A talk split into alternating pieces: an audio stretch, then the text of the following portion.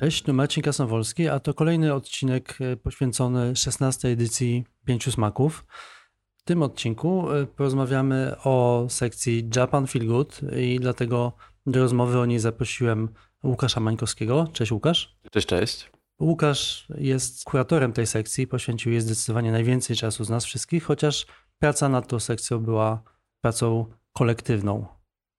Japan Feel Good to japońskie filmy pełne dobrej energii i ukojenia. To wybór będący ucieczką od zgiełku i szybkiego tempa życia, e, będący naszą osobistą reakcją na bardzo trudny czas, z tym my jako festiwal mierzyliśmy się i nadal się mierzymy po odejściu w lutym naszej drogiej przyjaciółki Jagody Morczyńskiej.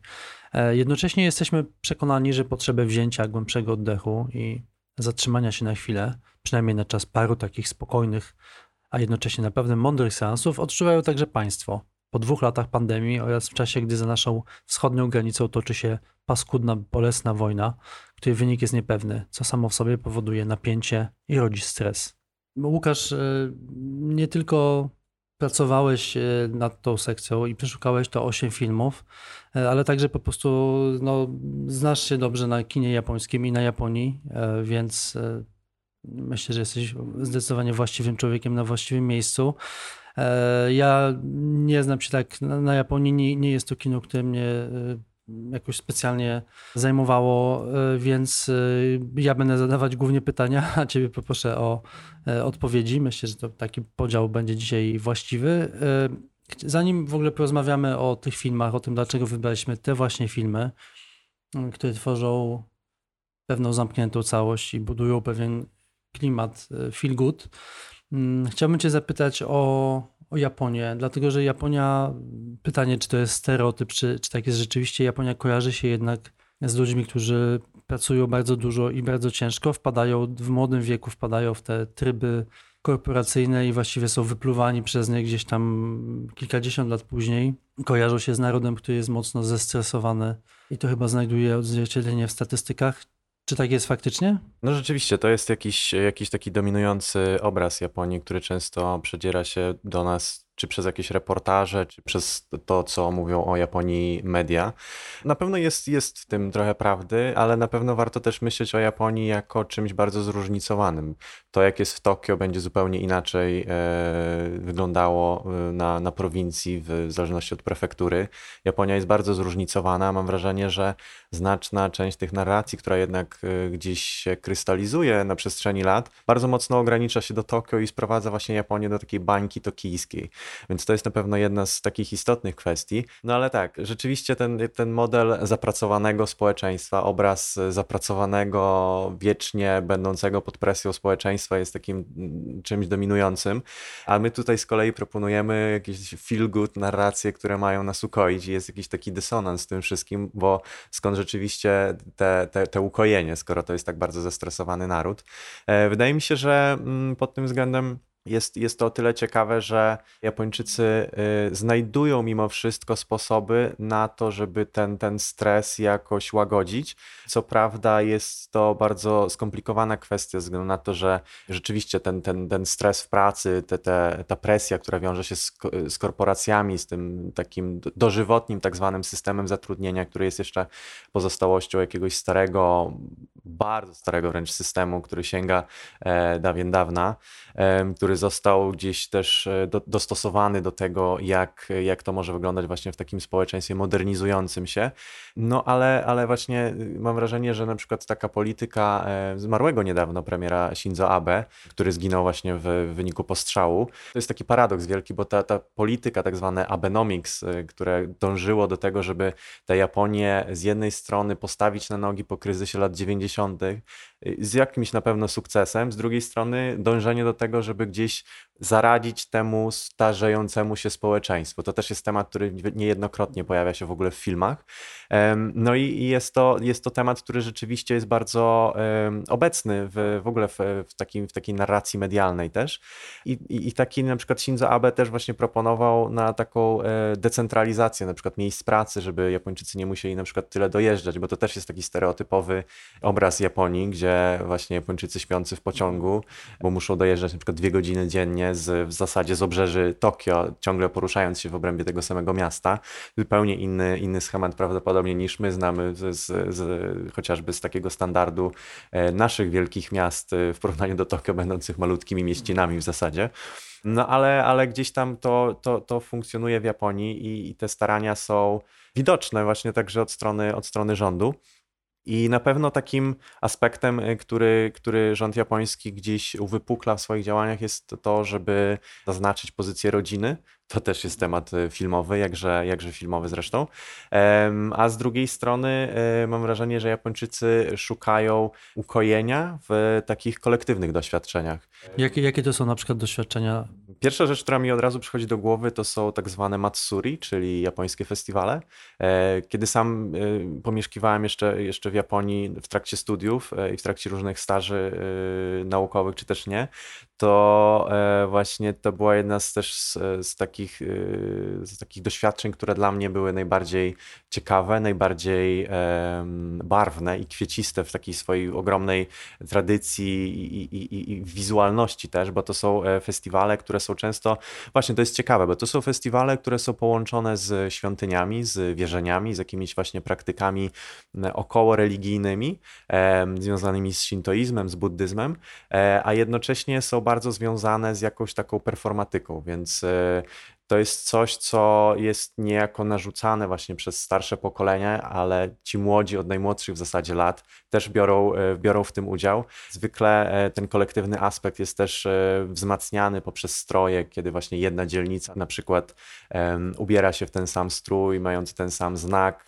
na, na plecach na przykład. Jest też takie, to, to, to wszystkie, te, to świętowanie jest w ogóle wypełnione wieloma takimi właśnie praktykami, jak noszenie jakichś takich E, Yeah. Mikosi tak zwanych, czyli świątyń takich e, miniaturkowych.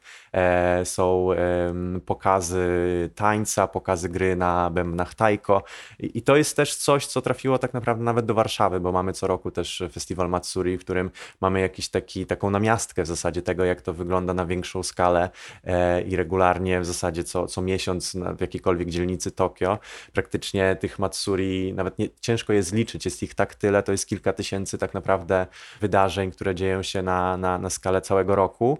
E, zwykle trwa to kilka dni i jakby uczestniczenie w tym jest moim zdaniem czymś takim, moim zdaniem współcześnie definiującym to, co ostało się po takim kolektywizmie japońskim, który mam wrażenie też przez pryzmat modernizacji, przez pryzmat nowoczesności niejako e, ucierpiał.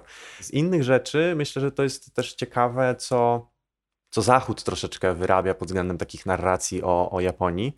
To, co jakby funkcjonuje na takich y, różnych, można powiedzieć, skomercjonalizowanych y, terminach, w przypadku na przykład innych krajów to się często tak, tak odbywa, że, że kojarzy nam się jakiś styl życia, jakiś sposób funkcjonowania w obrębie jakiejś mody. To w przypadku Japonii na pewno e, dużo, dużo zostało wzięte chociażby z, z filozofii zen, czy tego typu właśnie konceptów, ale z takich e, jednych moim zdaniem ciekawszych konceptów, który Zachód bardzo skomercjonalizował, jest e, tak zwane Shinrin-yoku, czyli kąpiele leśne.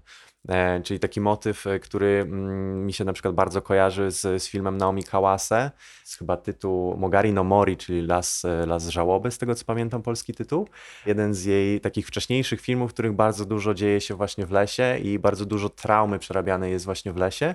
No i to jest taki, najprościej mówiąc, model medytacji, który polega właśnie na zanurzeniu się w przestrzeni leśnej, na połączeniu się z, z naturą bo mm, też e, to jest właśnie takie bardzo mocno wyrastające z takiego pojmowania świata jako absolutu. Absolutu, w którym człowiek, zwierzę, roślina, właśnie ta przestrzeń krajobrazu są połączone w jakimś takim jednym, cyrkulującym bardziej krajobrazie i środowisku, a niekoniecznie jest to rozróżnienie na naturę i kulturę. Więc to jest właśnie jest jedna z moich też ulubionych praktyk, którą, którą wielokrotnie praktykuję e, właśnie też, kiedy sam jestem na Mazurach, czy, czy wracam na Podlasie moje rodzinne i właśnie też staram się ten koncept jakoś przełożyć na nasz grunt, bo jednak też mamy piękne lasy e, i, i jakoś ten te feel good mam wrażenie, że bardzo fajnie wyrasta też właśnie z tego Shinrin e, Yoku. Pytanie, e, jak często przeciętny Japończyk ma szansę zanurzyć się w wodzie w lesie? To jest dobre pytanie. Myślę, że w kontekście właśnie tych korporacji i, e, i, i tego szybkiego, e, zajętego bardzo życia, to, to, jest, to jest pewnie coraz rzadziej. Na pewno są to praktyki, które gdzieś są e, taką, no, może nawet formą kontrkultury obecnej. Mam wrażenie, że właśnie kontrkultura obecnie to jest to slow life i, i, i tego na pewno bardziej, nie wiem, hipisowscy Japończycy chętnie poszukują. No rzeczywiście to jest na pewno też częściej praktykowane, tak jak powiedziałem, że, że poza Tokio jest więcej też przestrzeni na to. Japończycy zresztą bardzo y, często wykorzystują wszelkie, wszelkie wolne, takie dłuższe weekendy, na przykład majowe weekendy do tego, żeby podróżować po Japonii. Że ten, że ten czas wolny właśnie jest często wykorzystywany do tego, żeby, żeby trochę Japonię też poznać i odkryć to, co siedzi w takim organicznym dobrze e, narodowym. E, Japończycy aż tak dużo nie podróżują tak naprawdę za granicę. Na pewno się to zmienia coraz bardziej, ale e, szczególnie już, już na emeryturę, ale, ale Japończycy bardzo chętnie jednak właśnie w obrębie Japonii wybierają jakieś takie swoje turystyczne, wewnętrzne cele podróży. Więc to jest bardzo ciekawe, że właśnie nie szukają tak na siłę tego turystycznego doświadczenia właśnie poza swoimi granicami. Myślę, że to też ma duży związek z tym, że jednak Japonia jest y, no, krajem wyspiarskim, który przez bardzo długo był w zasadzie odizolowany od reszty świata i te praktyki, te, mm, te, te w zasadzie przyzwyczajenia zostają y, po dziś dzień. Inna sprawa jest taka, że wciąż Japończycy, no, jeśli chodzi o język angielski, to wciąż sprawia im dość, dość spore problemy. Nie są aż tak dobrze w języku angielskim i, i, też no, jednak w zależności od miejsca, do którego się jedzie, warto właśnie w przypadku nas podróżujących do Japonii, warto na przykład znać ten japoński albo podstawy, żeby, żeby nie, nie, nie czuć się totalnie zagubionym, ale właśnie jeśli chodzi o, o ich brak angielskiego, na pewno wpływa to też na to, że chętnie wybierają Japonię nad y, innymi krajami. Lubię zawsze sprawdzać statystyki, bo to daje jakieś też pojęcie e, liczbowe o tym, o czym mówimy. 8% Japończyków mieszka na wsiach w Japonii, czyli bardzo mało tak naprawdę. Większość mieszka w, w, w miastach. Ale zastanawiam się, bo wspomniałeś o, właśnie o kontrkulturze, o może słowa hipisi. Czy, czy jest to zjawisko, y, o którym się mówi, albo którym można zaobserwować, to, że właśnie mm, Japończycy, młodzi Japończycy buntują się przeciwko temu korporacyjnemu porządkowi i temu, że całe ich życie będzie zdeterminowane w momencie, kiedy właśnie przekroczą po raz pierwszy jako młodzi ludzie po studiach bramy tej korporacji? Czy, jest, czy to są duże liczby ludzi, którzy się buntują? Bo patrząc na, na te nasze filmy Feel Good, można odnieść wrażenie, że pół Japonii właśnie ucieka. Tak, no myślę, że, że te filmy mają to do siebie, że prezentują nieraz ten, e, te, te myślenie życzeniowe. Zdecydowanie te, tego miejsca na taki indywidualizm i kroczenie własną ścieżką e, jest, jest niewiele, bo to jest jednak ten system jest, nie chcę powiedzieć wtłaczany, ale niejako proponowany właśnie młodym Japończykom już na etapie ich e, edukacji w zasadzie podstawowej. Bycie tym takim kolektywnym organizmem i, i jednak dążenie do tego, żeby dbać o dobro ogółu, harmonię tego, tego organizmu e, i, i bycie tak zwanym e, takim dobrym obywatelem, tak zwanym siakaijdzinem, który rzeczywiście tuż po e, w zasadzie studiach, w zasadzie od razu wskakuje w ścieżkę kontrybuowania do tego, do tego społeczeństwa. No a mam wrażenie, że najczęściej ci Japończycy, którzy jednak decydują się na jakąś mniej utartą ścieżkę, mniej, mniej może właśnie taką odgórnie narzuconą, to są ci Japończycy, którzy e, zdążyli za młodu, właśnie w trakcie swoich studiów, wyjechać za granicę. I to jest, to jest bardzo ciekawe, że nachodzi wtedy ten taki e, kluczowy i fundamentalny zgrzyt, jakieś zderzenie wartości, które się trochę wykluczają, właśnie takiego zachodniego indywidualizmu z tym właśnie japońskim grupizmem, który ja, ja, ja to tak nazywam też w swoich badaniach naukowych, gdzie, gdzie właśnie w tym momencie powrotu następuje jakiś taki od, odwrotny szok kulturowy czasami nawet i, i pod tym względem rewidowane są te, te wszystkie wybory i, i dotychczasowe motywacje, jakieś marzenia też. Często no, to, jest, to jest też e, związane z tym, że w pewnym momencie jednak trzeba przegryźć e, swoje, swoje ambicje i motywacje i jednak, no zresztą to, to nie tylko w Japonii, ale wszędzie na świecie prawdopodobnie te, te, tego się tyczy i w pewnym momencie, no, jeżeli się nie jest e, raczej pozbawionym przywilejów, to trzeba po prostu dążyć do tego, co oferuje jednak mimo wszystko ta dość bru, brutalna rzeczywistość. Mm, jasne, myślę, że w tym momencie dobrze będzie, jeżeli przejdziemy do, do rozmowy o kinie e, i zacznę może od tego, że e, sytuacja japońskiego kina obecnie jest paradoksalna, jest dosyć dziwna, to znaczy z jednej strony można powiedzieć, że jest to kinematografia, która jest w pewnej zapaści kreatywnej, jeżeli chodzi o kino komercyjne, stricte komercyjne, to niewiele ciekawego tam się dzieje tak naprawdę. Są filmy, które odnoszą gigantyczne sukcesy kasowe. Są to głównie ekranizacje mang, często to są e, anime i ich wyniki są imponujące, ale kiedy je oglądamy, nie jest to coś, co na przykład moglibyśmy pokazać na pięciu smakach tak naprawdę. Brakuje trochę takiego, nie wiem, mi na przykład mocnego kina sensacyjnego, które kiedyś jeszcze, nie wiem, kilkanaście lat temu rzeczywiście było, było czymś, co zachwycało. Z kolei jest w Korei Południowej. A ja, no, tak, Korea takiego... Południowa przeniosła, zasadzie przejęła po prostu tą pałeczkę tak, tak. rzeczywiście tak. takiego forpoczty kreatywnego kina. Japonia gdzieś nie potrafi odzyskać tego rytmu. E, Takashi Miike na przykład się już po prostu powtarza do znudzenia. E, będzie też kręcił w Korei. Z, z o, no tak, dokładnie. Będzie kręcił w Korei, zdaje się, serial dla, tak, dla jakiejś streamingowej platformy. Kitano chyba przeszedł na emeryturę, tak, reżyserską. Mm, tak, teraz na pewno ma jakąś przerwę, bo też tworzył ostatnio trzecią część swojego filmu, więc to tak naprawdę jest kontynuacja kontynuacji, więc też te pomysły się wypalają ewidentnie. No właśnie, no jest, jest Kazuya Shiraishi, który no, jest jakąś nadzieją tego kina sensacyjnego, chociaż jego ostatni film był e, koszmarny. Ale no właśnie, z, z drugiej strony festiwale światowe i w ogóle publiczność światowa zachwyca się e, paroma nazwiskami, twórcami, którzy prezentują zupełnie inne kino. Kino właśnie, można powiedzieć, feel good. E, I no, oczywiście największym nazwiskiem tutaj jest Koreda, który no jest jasne, jest fantastycznym twórcą, jest niezwykle utalentowany.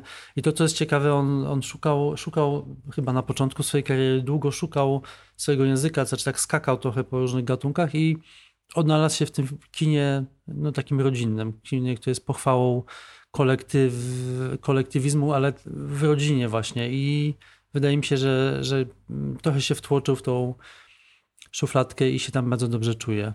Zdecydowanie, chociaż to jest też ciekawe, że wspominam o Korei, a jednak Baby Broker, jego kolejny film no tak. też jest z Korei, więc y, osadzony, więc to jest też ciekawe. Ale tak, Koreda jest, jest takim rzeczywiście twórcą, który od lata, od lat w zasadzie tworzy taką konsekwentną poetykę rodzinną. On był początkowo e, bardzo chętnie przez krytyków nazywany tym kontynuatorem Yasujiro Ozu.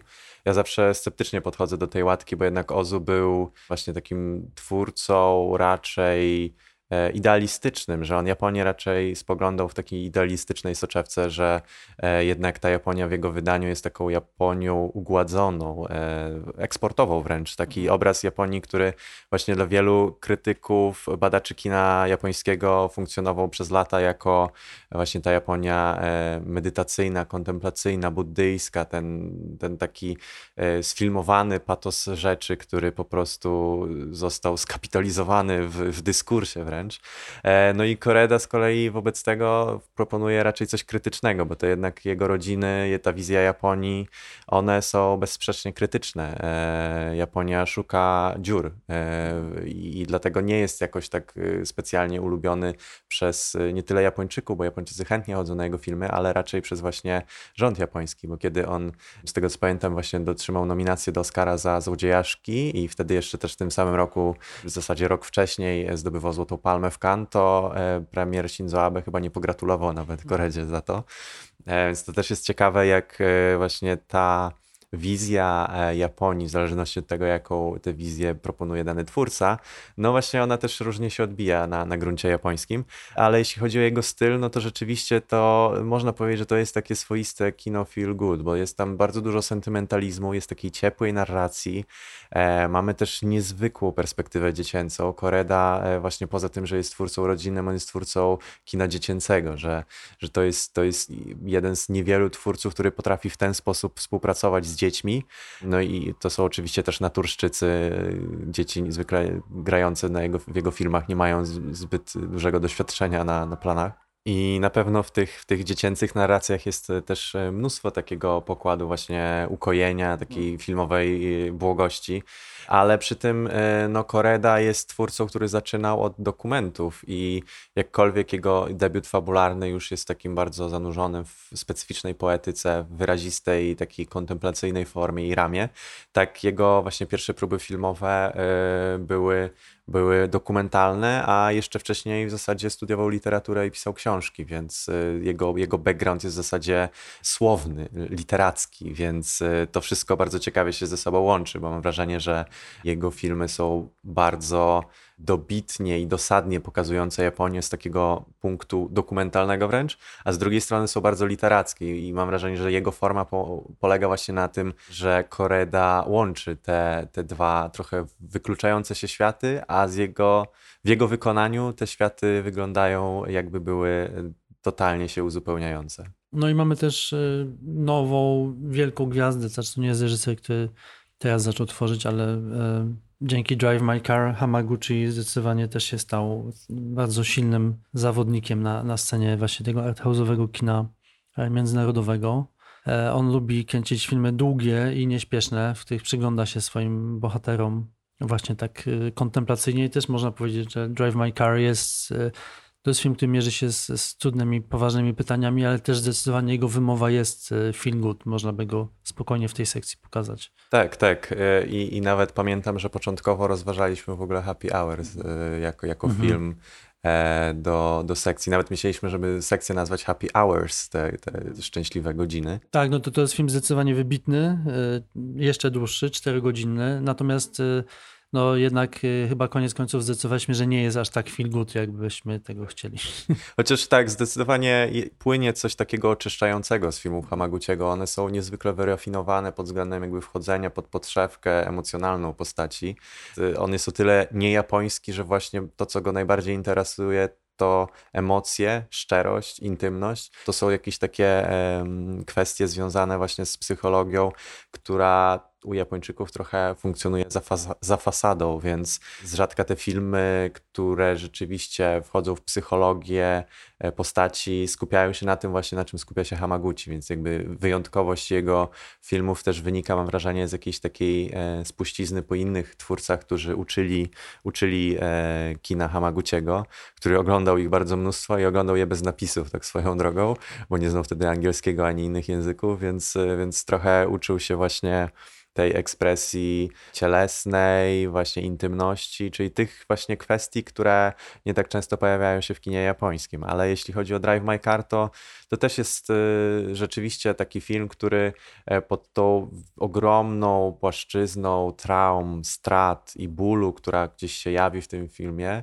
to jest też niezwykły rodzaj właśnie oczyszczenia, które przychodzi właśnie z tą finalną sekwencją w teatrze, w której jedna z bohaterek e, z w zasadzie niesłysząca osoba gestykuluje w języku migowym do widowni, do nas, do widowni w teatrze i do głównego bohatera i, i w tym wszystkim jest niezwykły taki nośnik emocjonalny, którym, którym ja chyba jak ten film cztery razy oglądałem w swoim życiu, to cztery razy totalnie się rozklejałem i jakoś czułem właśnie taką niezwykłą wartość oczyszczającą.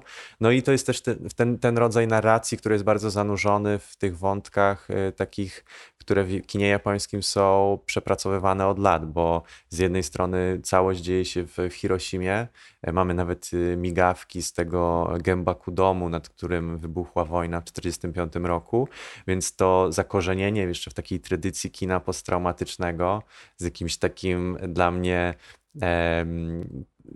filmowym cytatem słów z filmu Alana René Hiroshima Mon Amour, że nic nie widziałeś w Hiroshimie, e, wybrzmiewa to jakoś bardzo mocno, a z drugiej strony mam wrażenie, że to dialoguje też to poczucie straty, to przemierzenie całej Japonii w pewnym momencie tego filmu, żeby w ogóle zobaczyć ten dawny dom tej głównej bohaterki i, i móc poczuć tę stratę, mam wrażenie, że też dialoguje właśnie z takim bólem, który gdzieś cyrkuluje po Japonii od 2011 roku po Fukushimie. I, i mam wrażenie, że właśnie Hamaguchi jest twórcą, który zresztą y, kręcił dokumenty o Fukushimie, ale bardzo świadomie też operuje właśnie tematami, które są bardzo żywe, które e, też będą rezonować nie tylko pośród y, Japończyków, ale właśnie też będą rezonować za granicą, no bo to też jest historia filmu, który raczej odniósł sukces międzynarodowy, a nie na gruncie japońskim. I wspomniałem o tym, że Koreda nie, nie za bardzo otrzymał e, poklask pośród właśnie jakichś takich e, władz japońskich. Tak e, Hamaguchi też nie otrzymał nawet większego poklasku wśród krytyków, bo nawet z tego co pamiętam redaktorzy naczelni Kinema Jumpo, czyli tego najważniejszego, najważniejszego magazynu filmowego o największych tradycjach, powiedzieli, że to nie jest do końca film japoński, że co tu, co tu gratulować, wygrano Oscara przez japońskiego reżysera, skoro ten film jest mało japoński. To jest bardzo ciekawe, ale właśnie też dużo mówi o, o tej kondycji kina, że jednak można powiedzieć e, najwybitniejszy film od kilku lat, e, mhm. jeśli chodzi o kino japońskie, a w ten sposób jest postrzegany przez właśnie tych, którzy budują recepcję kina japońskiego w obrębie e, granic japońskich. To nie wiedziałem, to, to super ciekawe. Wspomniałem dwóch tych twórców. Po pierwsze dlatego, że są oni gigantami obecnie kina japońskiego, ale też dlatego, że ich filmy mogłyby spokojnie się w tej sekcji znaleźć, naszej Japan Feel Good. E, zanim w ogóle przejdę do samej sekcji i do, do właśnie tych filmów, które tworzą pewną zamkniętą całość, e, chciałbym jeszcze jeden temat poruszyć, który będziemy mogli zamknąć i się go zostawić za nami. E, kiedy zaczęliśmy nad tą sekcją pracować i dokładaliśmy kolejne tytuły do niej. Ja miałem takie bardzo silne poczucie i potrzebę tego, żeby tam się znalazła po prostu jakaś jedna dobra, porządna komedia, dzięki której będziemy się mogli pośmiać takim bez jakiejś większej refleksji. I okazało się, że to jest bardzo trudno. Nie znaleźliśmy w końcu takiego filmu, który byłby taką po prostu mainstreamową, ambitną komedią. Parę lat temu mieliśmy na festiwalu e, Fly Me to Saitama, Zabierz mnie do Saitama i był to film, który odniósł gigantyczny sukces wśród naszej publiczności. Nie chcieliśmy go powtarzać. E, ja też pamiętam, że kiedy przygotowałem w zeszłym roku sekcję sportową, trafiłem na mnóstwo komedii sportowych, które były bardzo fajne i dzisiaj, tylko już starszych i prawdopodobnie dzisiaj by były uznane za e, absolutnie niepoprawne politycznie, bo trochę się kultura zmieniła, ale no nie znaleźliśmy niczego współczesnego, takiej czystej, komediowej historii. Tutaj pytanie, jak myślisz, czemu tak jest? Aha, to jest bardzo ciekawa kwestia. Myślę, że komedia to jest w ogóle najtrudniejszy gatunek. Jest, jasne. I, i to, jest, to jest na pewno jakiś, y, jakiś powód. Myślę, że humor japoński jest y, sam w sobie dość specyficzny. E, I myślę też, że komedie są głównie tworzone przez ogromne studia. Mhm. I te filmy są bardzo komercyjne, ale one, one są komer będą komercyjne prawdopodobnie tylko na tym gruncie, e, ale tak jak też e, trafnie zauważyłeś, większość e, tych najbardziej komercyjnych filmów to są jednak franczyzy, anime, mangi, ekranizacje właśnie komiksów czy animacji, więc te, te miejsce dla rzeczywiście tych takich powiedzmy na to autorów dobrych komedii też jest bardzo ograniczone. I tych filmów, co prawda japońskich komedii powstaje mnóstwo i mnóstwo obejrzeliśmy do tej sekcji, ale rzeczywiście nie mieliśmy, nie mieliśmy czego wybrać, e, bo nawet jeśli e, spojrzymy na, na tych twórców, którzy od kilkudziesięciu lat tworzą według tej samej formuły, takim twórcą jest na przykład Yoji Yamada, rozważaliśmy jego nowe filmy, e, to jest reżyser, który obecnie ma, z tego co pamiętam, 91 lat i jest twórcą tej najdłuższej filmowej serii ever, czyli e, Otoko Atsuraiyo, e, to, o, o, losach pana Tory, Tory-san. I to jest, to jest twórca, który e, tworzy właśnie dalej w, w, według własnych zasad. On się pojawia też na, na festiwalach, które tworzą przegląd kina japońskiego gdzieś na, na, na arenie międzynarodowej. Japończycy wciąż lubią na niego chodzić, no ale jednak e, jest to twórca, który jest taki dość skostniały względem swojej formy, jest dość archaiczny i też nie chcieliśmy pokazywać filmów, które właśnie będą jakieś takie trochę mm, niemrawe i niekoniecznie ciekawe pod właśnie pod względem swojej, swojej narracji i prowadzenia, prowadzenia historii. I to jest, y, no jest dla mnie też zawsze to zagwozdka, co jest z tymi komediami, czemu one są tak, tak nieraz kiepskie, tak nieatrakcyjne, ale myślę, że to właśnie też wynika z trochę z tego, jak y, specyficzny bywa nieraz ten humor japoński. Y, mamy, mamy u nas w tej sekcji ostatecznie Funky Forest, które też jest takim przykładem tego, jak specyficzne może być podejście do, do tego gatunku. Myślę, że też jakby te komedie są o tyle specyficznymi właśnie tworami, ze względu na to, że japońscy twórcy chętnie czerpią z takiej tak zwanej estetyki eroguro nonsensu, czyli tego połączenia erotyki, groteski i nonsensu i trudno o jednoznaczne wskazanie, czy to są wtedy komedie, bo one są bardzo właśnie takie monstrualne wręcz. Czerpią właśnie z tradycji jeszcze z takich właśnie monstrualnych drzeworytów, z, z malarstwa, czy też z literatury, która, która e, gdzieś tam jawi się pomiędzy jakimiś krwawymi nawet kryminałami, więc też jakby ta tradycja komediowa y, za, zahacza o zupełnie inne, inne rejony. Myślę, że też takim istotnym y, aspektem, że tych komedii po prostu nie ma, jest to, że komedia jest wypełniona, y, telewizja jest wypełniona przez komedię. E, I tam, tam to się rzeczywiście sprawdza. Japończycy mają całą gamę w zasadzie tych różnorodnych y, TV show, które, które lecą y, w zasadzie całymi dniami praktycznie. Sam pamiętam, że oglądałem je jako, jako w zasadzie też taka forma e, nauki języka, bo to jest, to jest bardzo ciekawe. Ta, ta formuła jest dopracowana, dopracowana do perfekcji i w zasadzie też y, różnorodna pod względem gatunkowym, że nie tylko są tam komedie, ale też inne, inne kwestie, inne gatunki się pojawiają. E, ale myślę, że to też w, dużym, w dużej mierze właśnie wpływa na to, że trochę jakby jest następuje taki drenaż e, do telewizji, która wciąż jest w jakiś sposób popularna wśród Japończyków. Okej, okay, to mamy tą kwestię wyjaśnioną. E, tak, e, wspomniałeś mm, Funky Forest już. Sam, cała sekcja to jest 8 filmów, w tym trzy filmy autorstwa Shuichi Okity.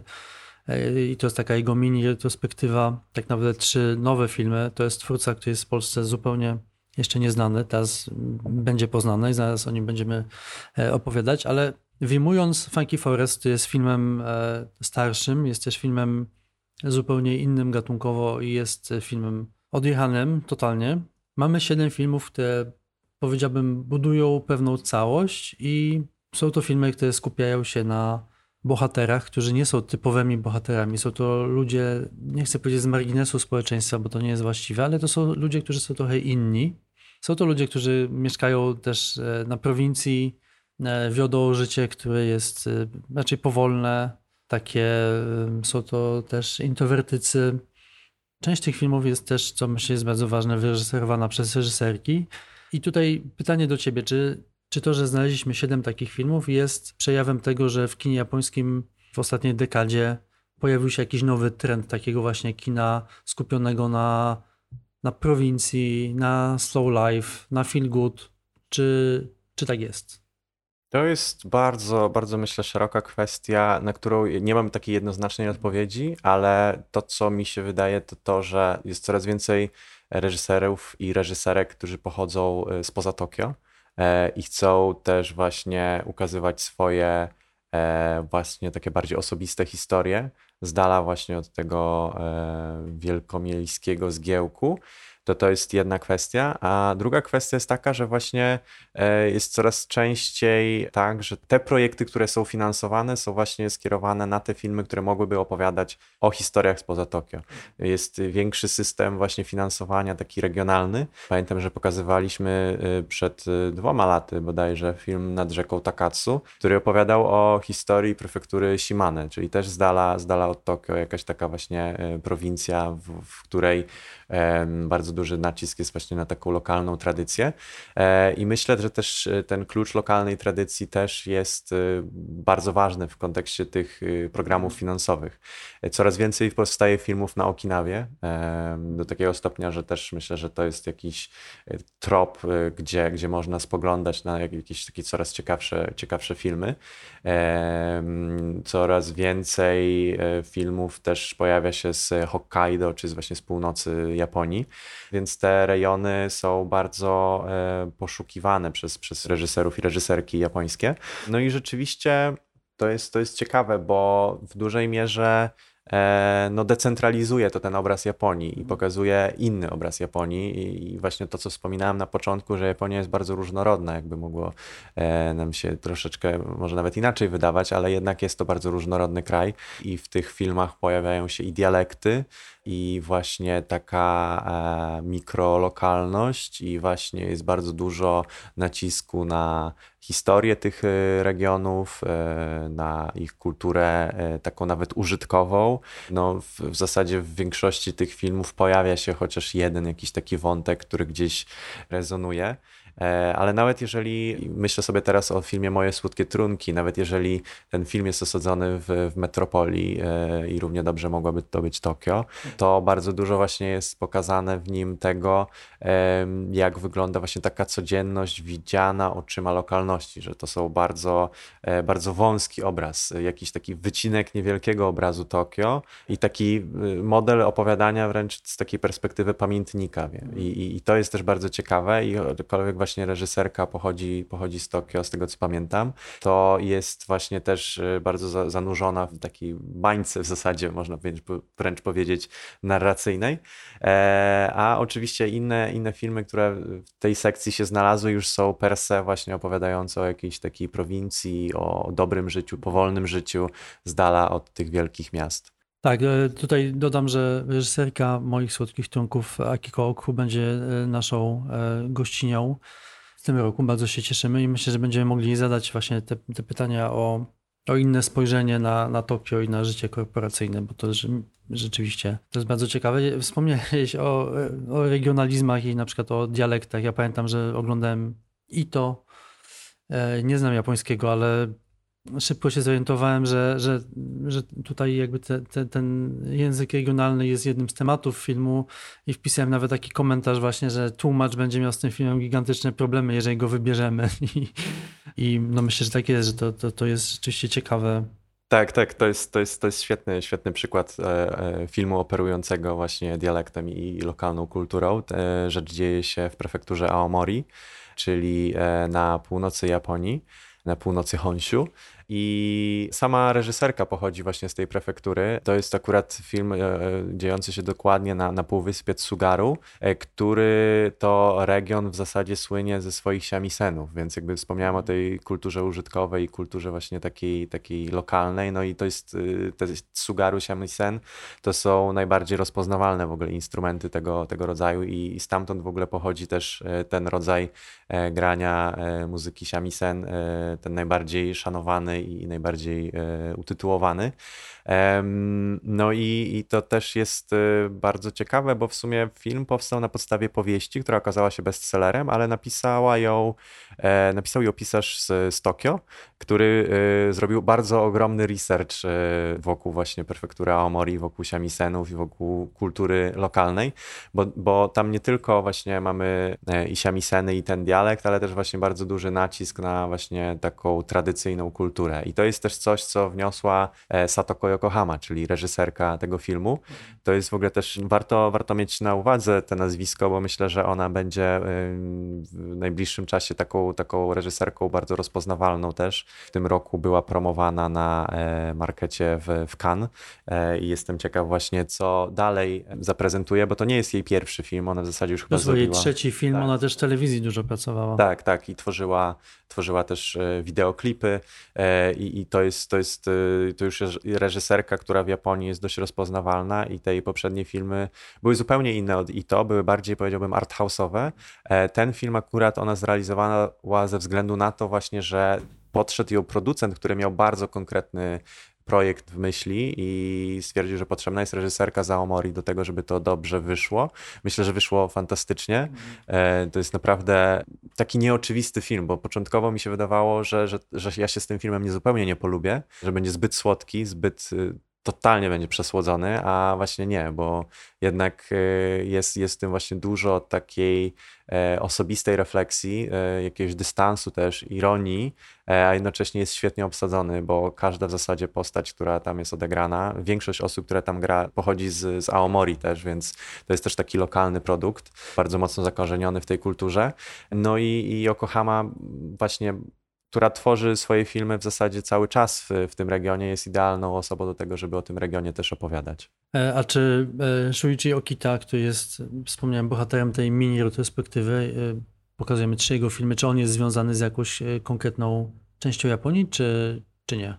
Shuichi Okita co prawda nie, nie pochodzi z Tokio, ale pochodzi z dość z, z niedaleko Tokio. E, z tego co wiem, bo jak z nim rozmawiałem kilka dni temu, to teraz mieszka w Tokio i tam tworzy, bo jednak ten, ten system filmowy, przemysł filmowy jest całkowicie scentralizowany w Tokio, w, w, jeśli chodzi o te największe studia, a on jednak tworzy aktualnie dla Nikkatsu, czyli bardzo, bardzo dużego studia japońskiego, z, którym współpracuje od lat. Ale Okita pochodzi z prefektury Aichi, e, która jest na zachód od Tokio i, i tam w zasadzie się wychowywał i później, później przeniósł się. I, I, to jest rzeczywiście ciekawe, bo u niego ten właśnie może nawet nie tyle aspekt lokalności i prowincjonalności jest ważny, ale aspekt tych postaci, które są zupełnie poza takim oficjalnym rejestrem. Zgadzam się z tym, co wcześniej powiedziałeś o tym, jak ważne są tutaj postaci, które nie tworzą co prawda tego marginesu społecznego, ale gdzieś są, są poza totalnie tą oficjalną Japonią oficjalną narracją. No i Okita jest dla mnie, on, on jest takim mistrzem e, ekscentryczności, że mm tworzy w zasadzie w obrębie, e, można powiedzieć, najnudniejszego gatunku filmowego, czyli biografii, ale ten e, rodzaj biografii, który on proponuje właśnie przez to, że on e, on właśnie opowiada o tych takich kawarimono, czyli po japońsku właśnie ekscentrykach, jakichś takich e, misfitsach, e, zupełnie niepasujących do, do, do tej rzeczywistości. Nadmienię tylko, że tutaj mamy postać e, Moriego, czyli malarza Morikazu Kumagaya, rzeczywistej postaci. Mamy też właśnie taką historię dziewczyny, która szuka swojego biologicznego ojca, który z kolei okazuje się no, założycielem jednej z większych sekt japońskich. I to jest e, letnia opowieść, a w trzecim A to, filmie... to też jest na podstawie autentycznej historii, bo letnia opowieść jest e, adaptacją mangi. Tak, to jest, to jest adaptacja mangi i z tego co wiem, to Okita e, po prostu zainspirował się tą mangą, że ktoś mu okay. zasugerował, e, że ta manga... A, wiem, o, e, jak mi opowiadał o tym w, w, w rozmowie, to mówił, że po prostu bardzo mu się spodobała sama historia i jakkolwiek bardzo rzadko w ogóle czyta mangi, tak tutaj poczuł jakieś właśnie takie połączenie, że, że poczuł, że, że to jest postać, którą mógłby właśnie sportretować e, na filmie. Tak, no jest jeszcze Rybie Dziecko, które jest historią opartą na faktach. E, tutaj tylko zmienił e, płeć. Tak, tak. I to jest ciekawe, bo, bo na początku filmu pojawia się takie motto w zasadzie filmu, jest, że otokoka onnaka do demo i, czyli czy to e, mężczyzna, czy kobieta nie ma znaczenia, więc jakby e, mam wrażenie, że, że Okita e, tutaj właśnie trochę, trochę gdzieś dialoguje z taką płynnością płciową też, bo jednak ekspresja świetnie zresztą zagranej przez bardzo ciekawą, e, trochę awangardową aktorkę Non. Właśnie interpretacja jej Sakana Kuna, czyli tego rybiego, rybiego kumpla, rybiego dziecka jest, e, jest, e, no jest świetna i, i właśnie Okita początkowo planował obsadzić tę postać mężczyzną, ale zgłosiła się do castingu właśnie Non, którą bardzo kojarzył i która z, no, zrobiła na nim ogromne wrażenie i wtedy zdecydował właśnie w trakcie castingu, że okej, okay, myślę, że to będzie nawet ciekawsze dla tej historii. I myślę, że tak, że ta niejednoznaczność płciowa nadaje jakiejś takiej bardzo specyficznej głębi e, temu filmowi i tej postaci w ogóle, że jest coś takiego, że, że sprawia, że się zastanawiamy nad tym i szczególnie jeśli weźmiemy pod uwagę właśnie ten, ten, e, ten cytat początkowy, który wprowadza nas do, do filmu, bo no, to, jest, to jest właśnie kolejna biografia, tym razem opowiada Okita o tym właśnie Sakana Kunie, czyli najsłynniejszym i najbardziej z celebrytów japońskich, czyli, czyli takim ichtiologu, który został YouTube'owym celebrytą, ale który dostał w ogóle honorowy doktorat za, za, swoje, za swoją wiedzę i dokonania na polu właśnie ichtiologii, czyli wiedzy wokół e, ryb i morskich stworzeń. E, no i, e, no i jest to rzeczywiście nietuzinkowa postać, która idealnie pasuje do, do e, tych biografii Okity.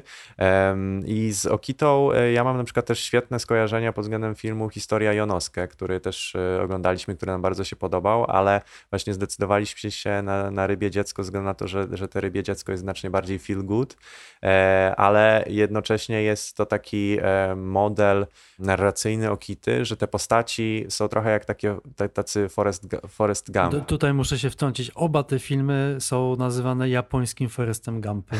tak, właśnie to jest, to, jest, to jest ciekawe, bo właśnie Okita e, ma w sobie coś takiego, że on opowiada przez postać, która wpływa na życia innych, tak jak właśnie Forrest Gump. To jest taka też figura świętego głupca, w którą on operuje, żeby właśnie pokazać e, jakąś taką drogę pewnej postaci i jej wpływ na życie innych. I to mam wrażenie, że też bardzo ciekawie działa e, w przypadku Rybiego Dziecka, że w tym filmie e, mamy właśnie taką przekrojową też soczewkę na Japonię. Ten film z jednej strony jest w ogóle jakąś szkolną dramą, w pewnym momencie wjeżdżają jakuzi, no jest bardzo różnorodny i, i, i pokazuje też właśnie tę różnorodność japońską, wokół której mam wrażenie są też bardzo mocno usytuowane te filmy. Tak, no ciekawe jest to, że Okita jest tak bardzo skoncentrowany na, na biografiach takich właśnie misfitów, jak powiedziałeś. To, to ciekawe jakby co, co, co go tak bardzo motywuje, żeby tę historię e, opowiadać. Ale też ciekawe jest to, że on, tak wspominaliśmy wcześniej o, o tym Koredzie, e, jak bardzo Koreda jest zafiksowany wokół rodziny, że u Okity rodzina też jest bardzo ważnym tematem. E, i, i, i, różne w zasadzie e, modele tej rodziny są ukazane, bo w zasadzie w każdym z tych filmów rodzina jest bardzo ważną e, jednostką, bardzo ważną właśnie grupą, wokół której prowadzona jest narracja. W Morim jest to właśnie para małżeńska, która tworzy dom, pewnego rodzaju też taką bańkę zaklętą w czasie, poza właśnie wielkim miastem, w obrębie raczej natury niż, niż miasta. Z kolei w letniej opowieści, no w zasadzie całość dotyczy też takiej opowieści trochę w duchu Koredy, że czy są te więzy krwi, czy nie. Jest, tam taka piękna sekwencja, jedna z lepszych, jakie w ogóle widziałem w tym roku i zupełnie dla mnie zaskakująca i to jest sekwencja oglądania ojca z córką openingu do anime. I Okita tak to ogrywa, że to jest tak feelgoodowy wstęp, że ja y, oglądając ten film po raz pierwszy, już wiedziałem, że ten film weźmiemy, ze względu na to, jak on właśnie rozpoczyna ten film.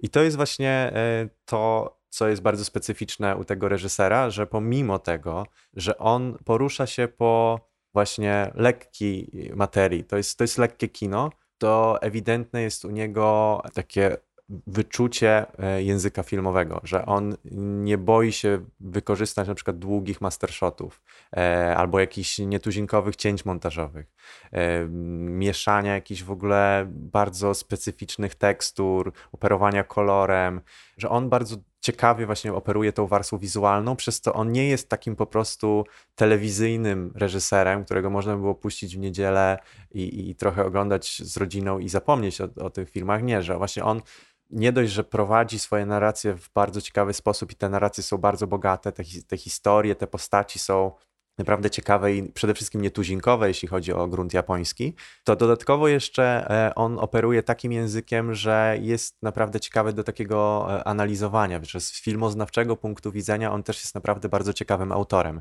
I to też jest ciekawe, że on jest takim no, dość nietypowym twórcą, bo on e, funkcjonuje w obrębie takiego bardzo specyficznego formatu. W sensie nie jest reżyserem wysokobudżetowych filmów, ani też takich bardzo niskobudżetowych, niezależnych. Dalej funkcjonuje w obrębie dużego studia Nikatsu, mhm. ale w obrębie tego średniego budżetu, więc to też jest rzadkie, że on wypracował sobie taką bardzo konkretną formułę, bo on tworzy w zasadzie e, jeden film rocznie od e, no już kilku lat.